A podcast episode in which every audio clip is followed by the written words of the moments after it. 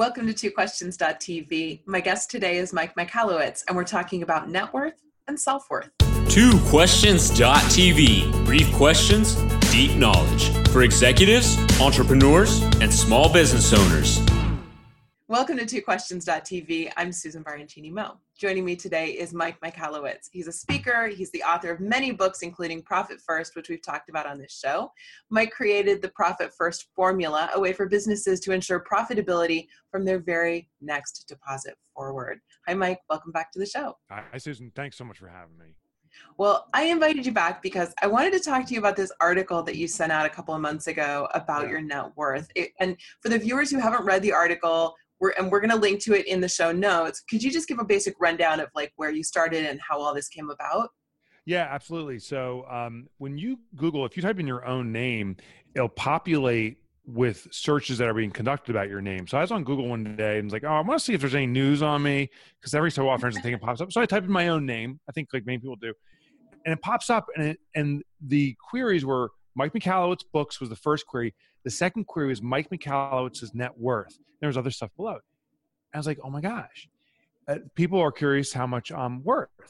And and what's interesting is I'm like, that's what I do about others. Uh, I yeah. used to do. I used to type in like, you know, some famous person, right. Angelina Jolie. What's her net worth? Like, I was curious.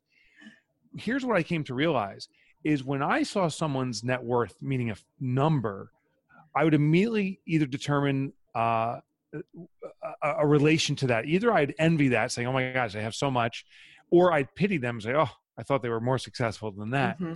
But I would lay a judgment on them, which I've come to realize is when I envy someone, I go through the exact same pattern. I go, "Oh, God, they're they're, they're so much better than me," and they go, "Well, they don't deserve it," and maybe that was family money, or you know, they're probably selling drugs. Like I literally start going through this process of pulling them down so I don't mm-hmm. elevate myself. I don't step up. I, I actually pull them down. Yeah. The other thing was interesting when I pitied someone, when I was like, oh, they're not nearly as successful as I thought they were.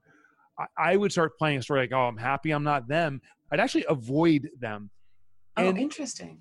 Yeah. So I realized, and this is truly, you can go to the extreme of, of, someone homeless on the street or something. I was the guy, if I see someone homeless on the street, I'm like, don't make eye contact, don't make eye contact, mm. do a broad walk around them. And um, the essence of me feels that everyone's the same regardless of your life circumstances we're all you know brothers and sisters on this planet yeah and I'm like look at shame shame on me for judging others so I, i've never looked again at net worth i, I don't place any value in the financial element i believe what our net worth is is the value that we're contributing to others. Uh, it, it, can be broadly or it could be deeply but what are we putting out to serve others and serve ourselves to be the best of ourselves really is what it is. Mm-hmm. so what i did is i wrote this article um, to capture the seo so if you type in mike michalowicz's net worth the number one thing is an article titled mike michalowicz's net worth. And i go into detail of how i've gone through this this experience myself of believing that it was all about a number and mm-hmm. now really believe it's about being the best of who we are that's really what net worth is don't you kind of feel like some of that is I mean, I mean and and I think I think your point is is well made and and yet the comparing game is something that is difficult to avoid. Oh, and yeah. it's something I remind my clients about all the time. They hear me saying, don't compare yourself, don't stay in your lane, just focus on your game. They still really struggle not to do it. I struggle too. I mean, we all do. So, oh, yeah, I always do. What strategies do you use? I mean, aside from just not googling what strategies do you use to stay in your lane and not compare so i have a little drawing it's kind of in my head it's, it's a simple circle and what i believe life is is this continuous loop on this circle the top of the loop is the high points the bottom of the loop is the low points mm-hmm. all of us are on this kind of continuum yeah. and what i the story i tell myself is anytime i start to compare myself to someone else which i do mm-hmm. um, i look and at that circle in my mind and say, okay, they're on this other part of the circle than I am. Mm-hmm. So what really are they're experiencing right now is different life circumstances. And and it's not I'm not in a position to say that's good or bad. That's a judgment. I just realize they're in a different part of the circle. Right. And it kind of brings me back into the reality check is we're all on it's the same line, right? So we're all yeah. on the same level, just a different part of it. So that's technique one. Mm-hmm. Technique two um, that I use, which is really effective, is I used to, if you and I were talking and we are talking about a third person, I'd be like, oh, mm-hmm. Susan, let me tell you about this person. You're very gossipy. Uh, Why did you ever what, gossip with me? I haven't gossiped with you. I, I no. Former Mike, very gossipy, um, in a judgment form, saying, oh, yeah. you know, what I've done and I'm not 100% perfect at this, but I'm pretty good at this now, mm-hmm. is whenever I, I'm about to talk about someone, I envision, I really can see them sitting next to me. Yeah. And so the picture is I'm talking to you, but that person I'm talking about, I have my arm over their shoulder and I'm talking with them with you.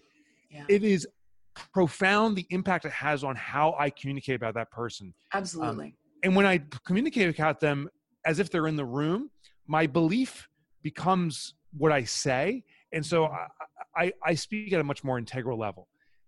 I am far from perfect. I am really really flawed. Um, but these are just little tricks I use to bring me back into my core foundational belief is that we're all on the same circle.